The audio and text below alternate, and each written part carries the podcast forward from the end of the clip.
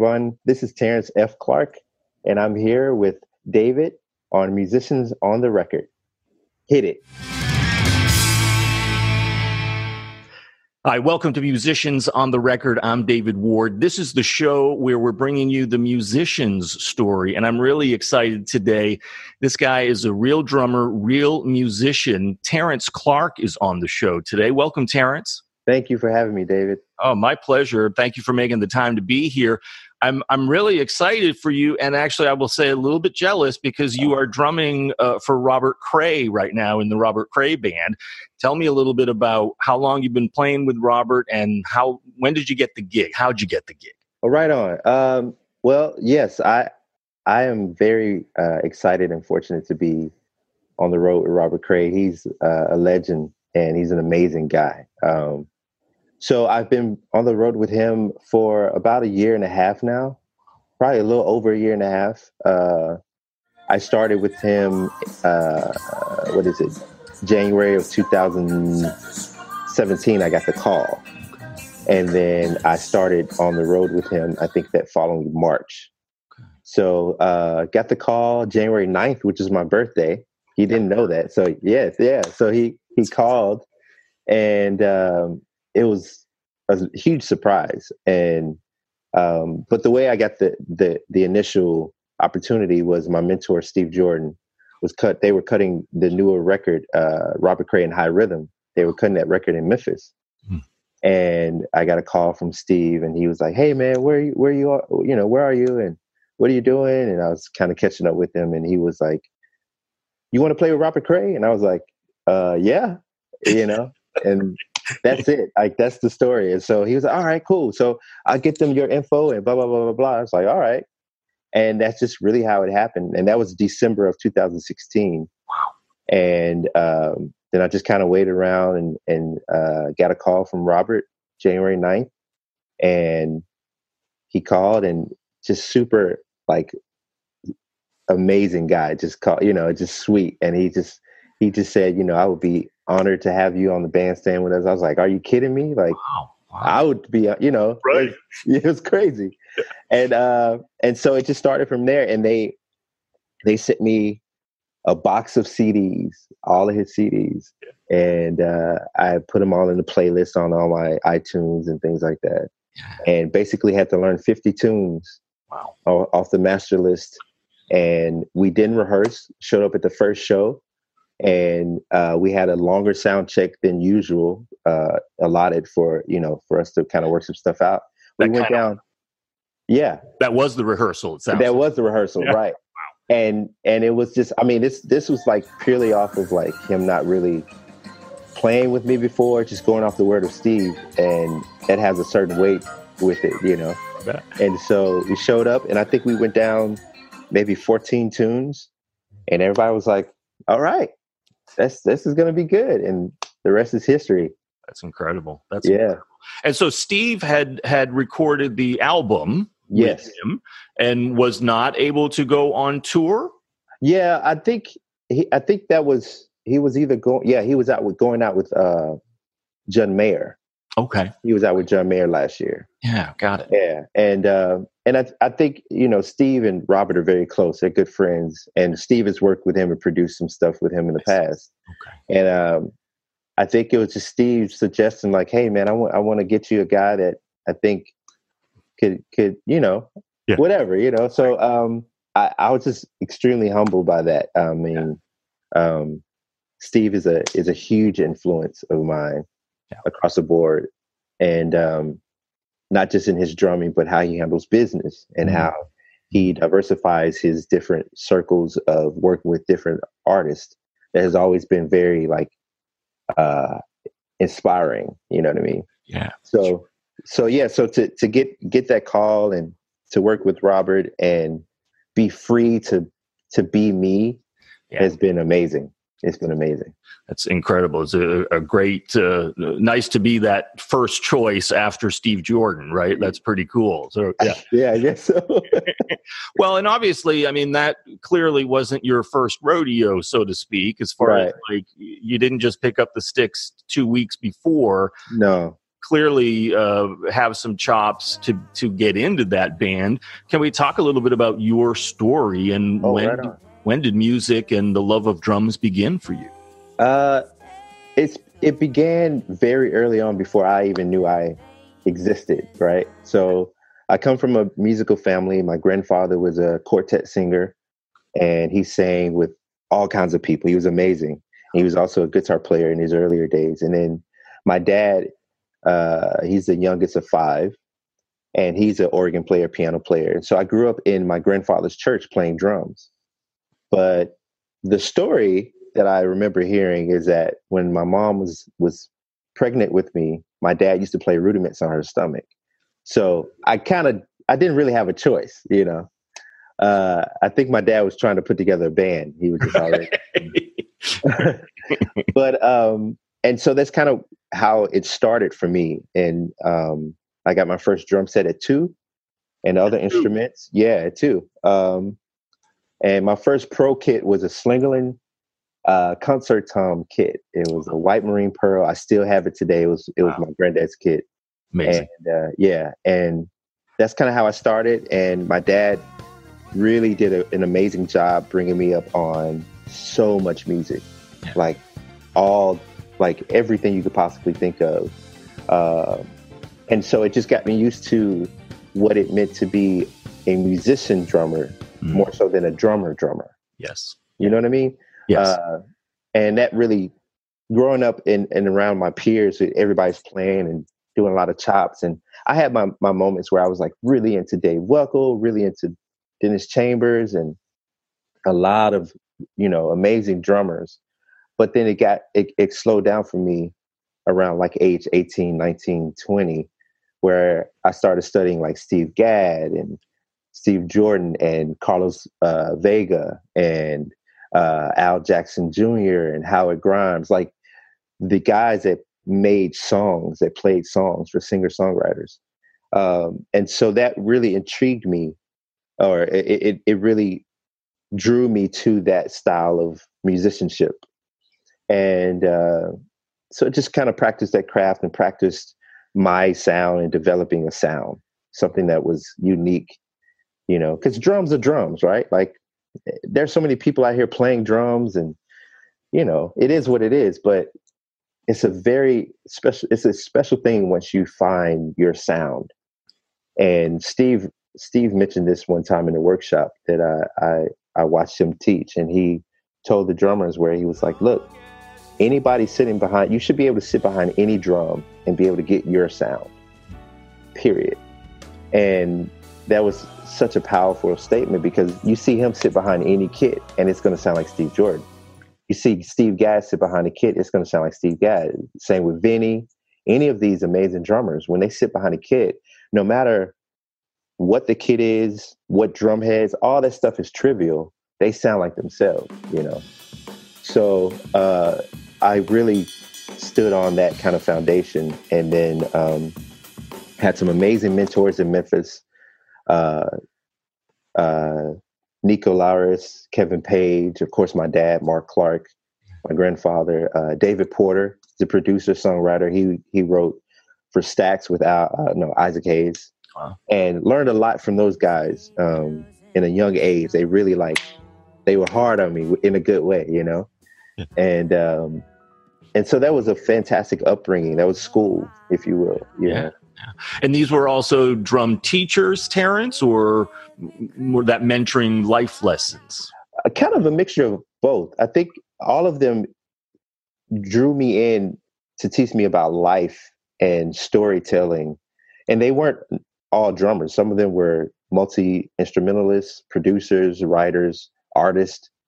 Uh, but they were all people who taught me the importance of song and how to add to a song rhythmically and tonally from the the, the standpoint of drumming, you know, and uh, they gave me the opportunities to record for the first time in studios and understand, you know, how to touch a drum, how to play a cymbal, you know, in comparison to like playing a live gig. so I mean, clearly you you had the support of like a musical family uh, yeah. growing up, obviously. And some of my research, uh, uh, just reading about you playing on Beale Street. Yeah, well, Beale Street in Memphis is um, a very eclectic historical place. Um, it's it's not what it used to be, unfortunately. But when I was coming up, uh, I mean, you could hear all kinds of blues up and down the street, but the real stuff was on the actual street, not in the clubs. There were these alleys and like, you know, guys could set up on the street and just play, and you heard some gritty, cool, like real stuff, you know, on the street. And I had the opportunity to walk down. I, I mean, I wasn't supposed to be on Beale Street because I was too young. There was an age limit, right? And, How old um, were you? I started playing on Beale at like maybe like 18 wow. or 17, probably se- actually 17, 16, 17. And it, I remember the first time I went down, there, I was so so afraid because there's so many people down there, all these security people and, and cops checking your, your license or your ID and it got to the point where I was I was coming so regularly to play gigs where they knew who I was. You know, it's like, oh, that's Terrence, he's good. You know, and and that that was cool. Um, but you learn so much on that street. You learn, you learn. One of the biggest things I learned uh, on Beale Street was the importance of why people go to any club. The purpose of going to a club, people want to dance. And if you're doing anything that takes away from the groove, from people dancing, you're not doing your job. So I always paid attention to like where the tempo was on a certain groove or song. I'm like, okay. And more people coming out on the dance floor. I was like, okay, this is that that's the right space where they feel good to dance. Yeah. And I need to make a, a note of that, you know? Yes. Um, and that was also something I learned. I learned how to play with the band. I learned how to play and listen to players other than just focus on what I'm supposed to do. Hmm. You know, not just being in my head and like, okay, I got to make sure this beat and this tempo is this. Because the reality is, um, tempo, the human nature of, of rhythm, it moves, it fluctuates, it slows down, it rises. A heartbeat, that's the that's the the beat. That's it. That's it. And so music, when you're playing with a live band, it's going to feel like that. So not to get so caught up, you want to have great timing, have good time, but like you don't want to get so caught up on like if it speeds up a little bit or if it pulls back a little bit that you're like you you get out of it you know the energy is in the song in in in the moment and i learned that down on Beale. i learned the authenticity of the grittiness of like american music blues classic rock you know soul memphis is the home of a lot of those things and a lot of people forget that you know that's right that's where it is, you know. That's right. Sun Records, right? Yeah, exactly. Where and, it began. Exactly. And I take pride in that naturally. yeah, you bet. You should. So, um, so yeah, Memphis is has always been the greatest teacher for me. That's uh, great. Yeah. Yeah, I love that stuff. So, what was the dream that was developing for you, whether it was 18 or 19 or even earlier, of what you wanted to do with music? Man, so I've actually been thinking about that lately, and I've actually been sharing that very thought with some of my peers who have been trying to figure out what they want to do and how to go about it. I didn't have a plan. Uh, I think the the only thing that I knew to do and what my father taught me to do was just stay focused and consistent. Because a lot of people, when they don't see it working out or happening as fast as they would like, they jump ship. And sometimes it's just about being consistent. There are a lot of people who are really great that gave up. And there are a lot of people who are okay, and I might be one of those people, but they stayed consistent and they kept going and you know they they got opportunities because they just stayed in it. Um uh I do I did eventually want to specifically want I wanted to be part of the root of American music. I wanted to be part of and, and want to play with artists that were rooted in American music, meaning like jazz, soul, uh, rhythm and blues, blues, uh, folk, Americana, the things that we forget being American that like started here because everywhere else in the world, they're trying to do that, but it didn't come from them. And so, and that will always stand the test of time, no matter what kind of pop style is happening right now, or what kind of hip hop style is happening right now. At the root of everything, the most timeless thing is always going to be the root of American music across the globe. Um, and so I, I want to be specific in who I align myself with and who I uh, play with and learn with and, and learn from. Mm-hmm. And so these opportunities, like to play with Robert Cray and Robben Ford and different people like that, to me, these are, I'm still in like undergrad, I'm still in college and learning from these guys real time. Uh, and so I could be a person that could take that legacy and that, those lessons and that, yeah, the legacy of that to the next generation. Because I think a lot of that is getting lost. A lot of people are abandoning the root of the music, you know, and understand. And, and a lot of people don't know who where it comes from and why it's important to know that. Right. Nothing's new. Right. Nothing's new. Right. Even you the pop. Change, exactly. Nothing about it is new. But until you I feel like you can't really create and be consistent in creating anything that's relevant until you understand the root of where everything comes from. One of the things I ask, you know, in the show from artists is uh, some sort of business advice or music advice for other musicians like you said those those questions in a general sense what kind of questions should musicians be asking themselves when offered a gig or looking at whether that's going to work for them or not? Uh, one of the things I start out with is first, thank you for considering me. I'm, I'm, that's, you should always be grateful because you don't have to get calls, you know, that's the first that's right. That's right. Uh, but the second thing is then just inquiring about what they need from me. What would they want? Get them to spell it out as clear as they possibly can, where there's no guesswork from me, uh, and if they don't know, then like, hey, you guys figure out what exactly you might need from me, and then get back to me. And that way, I could. Pro- I feel like I could probably properly give either the rate or whatever is necessary that they need. Because sometimes they'll give you a number and they say, "Hey, we got this opportunity with this rate," and da da da, and some parts don't align, you know, and a lot of it is negotiation. Nothing is ever written in stone. And sometimes you just have to say, hey, look, you know, I totally want to do this and I think this would be fun, but I can't do it for that rate. My rate for this situation is normally blah, blah, blah. And you'd be surprised just communicating and standing up for yourself. And I wouldn't say standing up like bullying, that's not bullying, but just speaking up for yourself. People like, oh, okay, cool, yeah, we could do that. Because let's be real, it's business. People right. are not going to offer you a bunch of money right off the bat if you don't. Sure.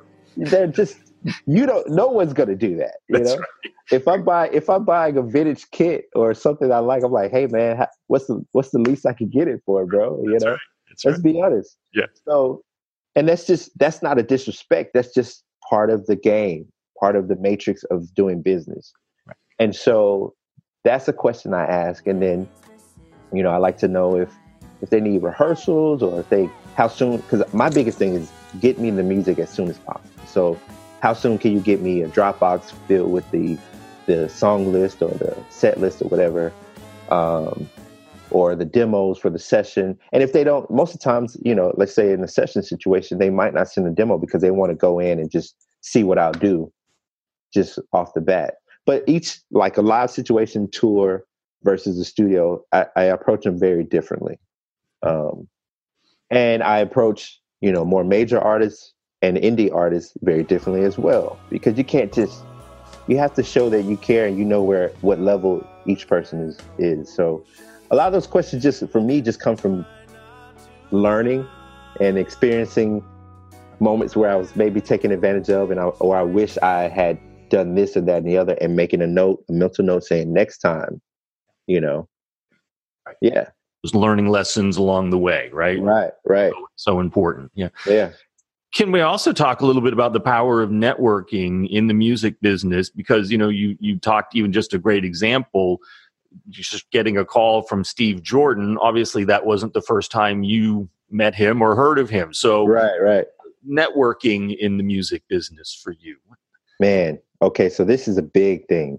This is a big thing. I have a a lot of friends who have always some have kind of criticized me and some have been like man i just don't understand and and i and i share this. So the criticizing has come from like man you do all this posting and you share this and you know da da da da i just don't do that man. I just can't i just don't do that. And then some people like man i don't know how to do that because it comes off I, I don't want to come off as pretentious and it's all about me. And it's my answer to all that is that there's a balance. So my balance is understanding that for me I don't network for the for it with the motive of of trying to gain opportunity. Hmm. I don't network because I'm like, oh, this person could give me this opportunity, or this person knows this person. Da da da da. I network because I actually sincerely want to get to know people.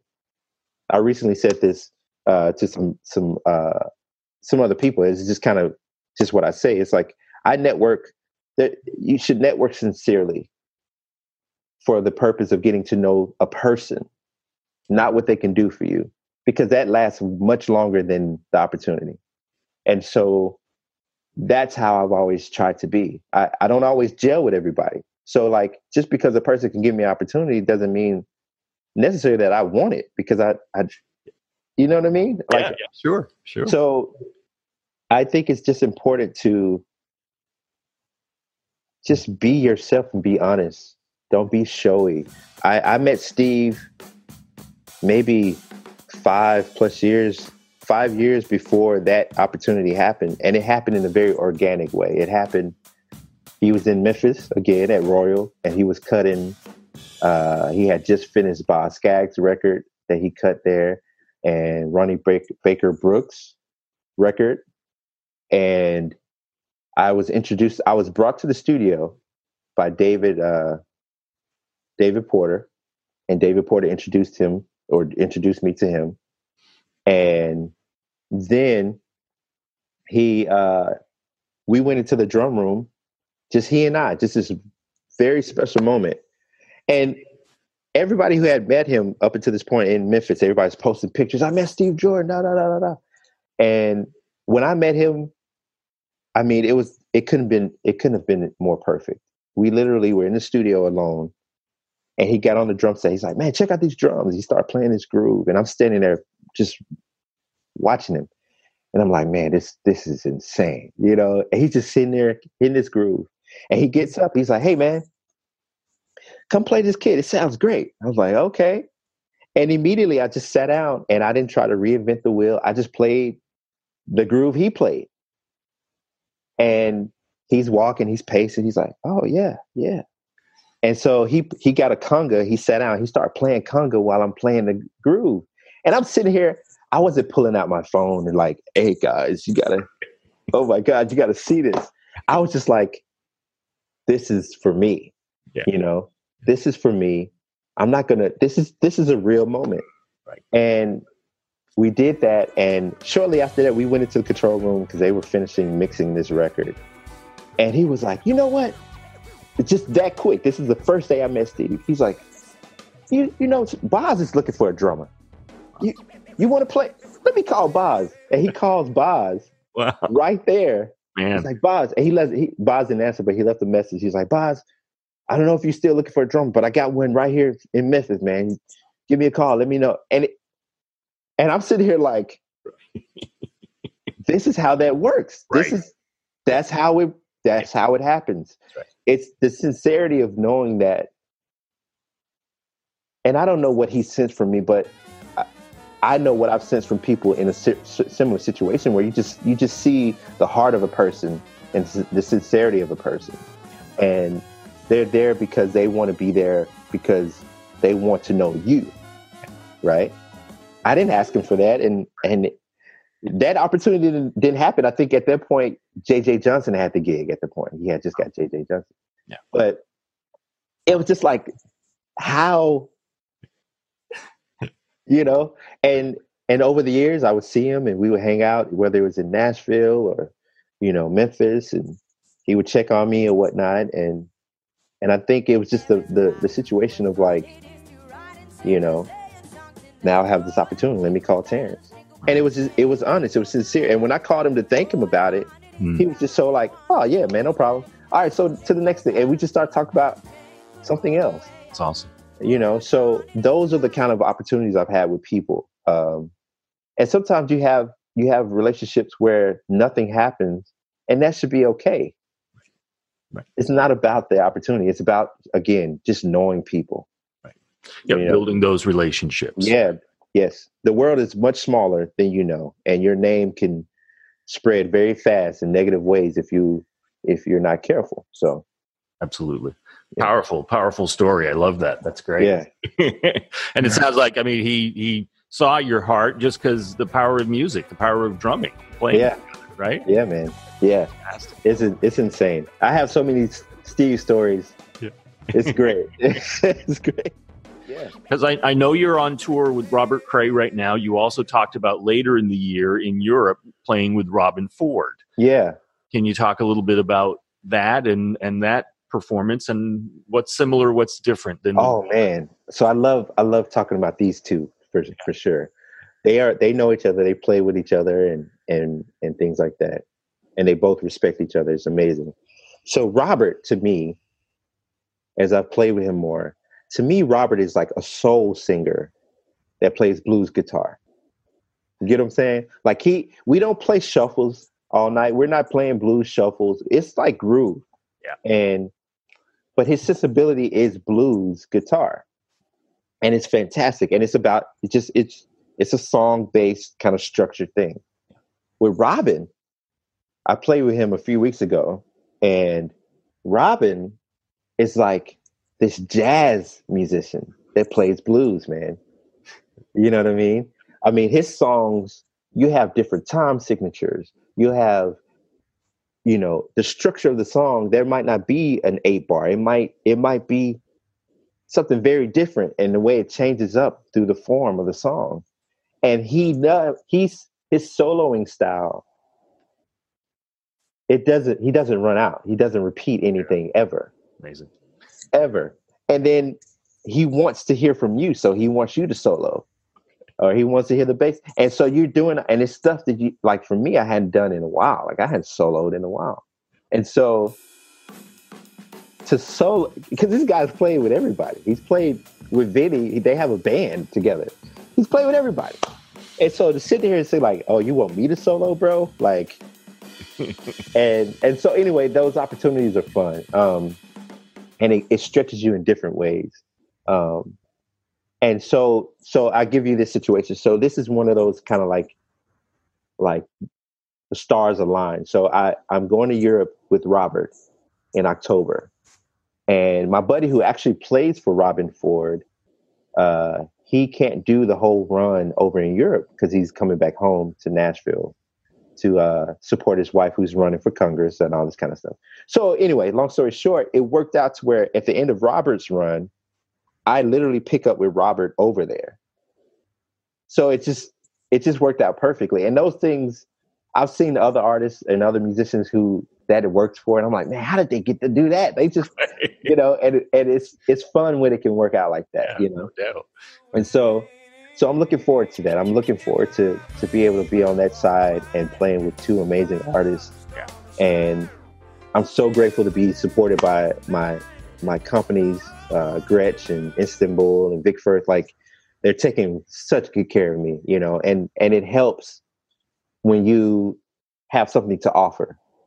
Like people want free stuff, and I say this all the time. Like, look, you got to have something to bring to the table. You know, you can't just want to play their gear and get something for free or discounted. Like, what are you bringing? It's a relationship. You know, so Absolutely. so I, I'm very excited. Gretsch is providing things over there, and, and I, I tend to always fly with my my cymbals if it's a fly date. But um, but I'm excited. I'm excited about that run, and it's going to be the first time that I've ever been on the road for a stretch of two months straight. uh-huh. Okay. It's going to be intense, Yes. like without coming home. Like I've never done that. So so that's going to be interesting uh, because when we come back from Italy with Robben, I jump right back on with Robert for the last run of the year. Wow. You know, Yeah. through December fifteenth. So it's just I'm super grateful, David. Man, this yeah, is. Man. I'm excited. I'm really happy for you. It's fantastic. Where do you want your music to go from here? You, you've had a lot of success so far. Any thoughts or visions or intentions of where you want it to go? I want. I would hope that anything I'm a part of would just. The goal for me is that it would stand the test of time that's the only thing that matters to me. I just wanted to stand the test of time and be timeless. That's what I've always hoped for and uh, really strive to to create in anything that I've created and touched is that it stands the test of time that you know it becomes something that is relevant throughout the years you know something that I could go back to when I'm older and be like man I needed to hear that. That's a that's that's cool, you know. Um, that that's that's really it. That that it would stand the test of time, and and that all the artists that I've ever played with and will ever play with will be um, inspired by me being there, and also know that they are inspiring me. You know, and and that I'm grateful to be part of their story, and uh, that's the big picture to me, you know. So yeah, yeah. pretty cool. Love it. Love yeah. it. Pretty cool. And then lastly, for musicians who, you know, we talked a little bit about some of that advice or some of the inspiration for musicians who would like to get to where you are or maybe struggling in the music business. What advice would you give them? So everyone's story is different. Everyone comes from from different things. Everyone is influenced by different things. I would just say the biggest thing is being honest with yourself. You know, uh, there are a lot of musicians out here that that play music, but they don't study music. And there are a lot of musicians out here that study music and play music. Do like I just think that you have to be honest with yourself to know if this is really if you really have what it takes to do it because if not you're really going to waste a lot of time and you're going to get you're going to you're going to get upset and create tension within yourself. So the sooner you commit to your truth about that the better. Um, definitely expound on different styles. Be able to play and and morph into different things you know. Play with as many different artists and musicians as you possibly can, um, and learn how to how to adjust your style to fit those styles. Um, don't be a one trick pony. You know, uh, elevate with the times. At least know how to do things. You know, in the digital world. Like for me, I'm a drummer, and I've always been, you know, taking pride of being like an organic drummer. But like I have an SPDS pad. I know how to run triggers. And, you know, I know how to expound on sound, and that's fun too. So, so expound on the different things that it takes to be a musician of the today as much as you can. Um, and find time to live real life and not be so fixated on the grind mm-hmm. uh, and the hustle of trying to make make it or find an opportunity. The only way you really get an opportunity and keep an opportunity is to be grounded, and you have to be grounded in something that's very far removed from uh, this thing we call music. Got to have more of that holistic, uh, full full life in addition yeah. to music, right? Yeah, yeah. You have to care about people and care about things that have happened that are happening in the world, and and because I think that informs the experience that you bring to what you play on a song uh, and whatever that story is talking about. You want to be able to connect to that topic. And if you hadn't really thought about it or experienced it or even been exposed to it, it's hard to really connect to the story. You know, so yeah. Absolutely. It's great stuff. This has been a real pleasure for me, Terrence. I really appreciate you being on the show, and I'm so excited for you. You are living the dream, sir. Thank you. Terrence Clark, thanks so much for being on Musicians on the Record. Thank you so much, David. I appreciate it.